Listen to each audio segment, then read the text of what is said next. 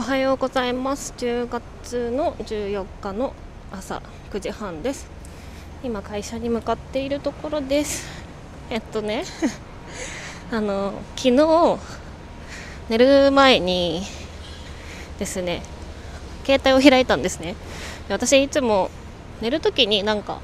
音声が流れてないと 寝れなくてでラジオを流したりとかあのするんだけど最近はプログレスあっちゃんのオンラインサロンのあのあっちゃんの配信を流しながら、まあ、寝てたりしててあの西野さんが毎日3000文字の記事を上げるのに対しあっちゃんは毎朝1時間のホームルームで一人語り話してんだけどで、まあ、それを流そうと思って Facebook を開いたわけですよ。そしたら K さんがなんか居酒屋から生配信をされていておおって思ってそれを見てたんですね。ほんの数分で終わったけど。でそその感想を話そうかなと思って人に話したくなっちゃって今撮ってるんだけど2つあってまず1個目が、まあ、K さんってイケメンじゃないですか。皆さんこうね自他は共に認めるあ自は認めてないのかな。イケメンだと思うんですけど K さんは自分がイケメンに見える角度をよく分かってらっしゃるんだなと思っていやなんかけなしてるわけではなくなんかすごくいい感じの居酒屋でくつろいでるなんていうの？あのツイッターでさ一時期流行っててさ彼女彼女と一緒なのに使っていいよみたいな写真くらいの画角？その彼氏と一緒なうみたいなのに使えそうなその絵だったんですよそれが。でそれでちょっとニヤニヤしてしまって。であともう一個は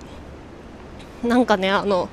無性に嬉しかったんですよ K さんの顔を見れたのが。でそれはあの K さんに恋をしているとかではなくて一応言っときますけどあの多分さ声のこの交換日記をやって声をまあよく聞いていてやっぱこれで仲良くなってるよね あの私たち。だから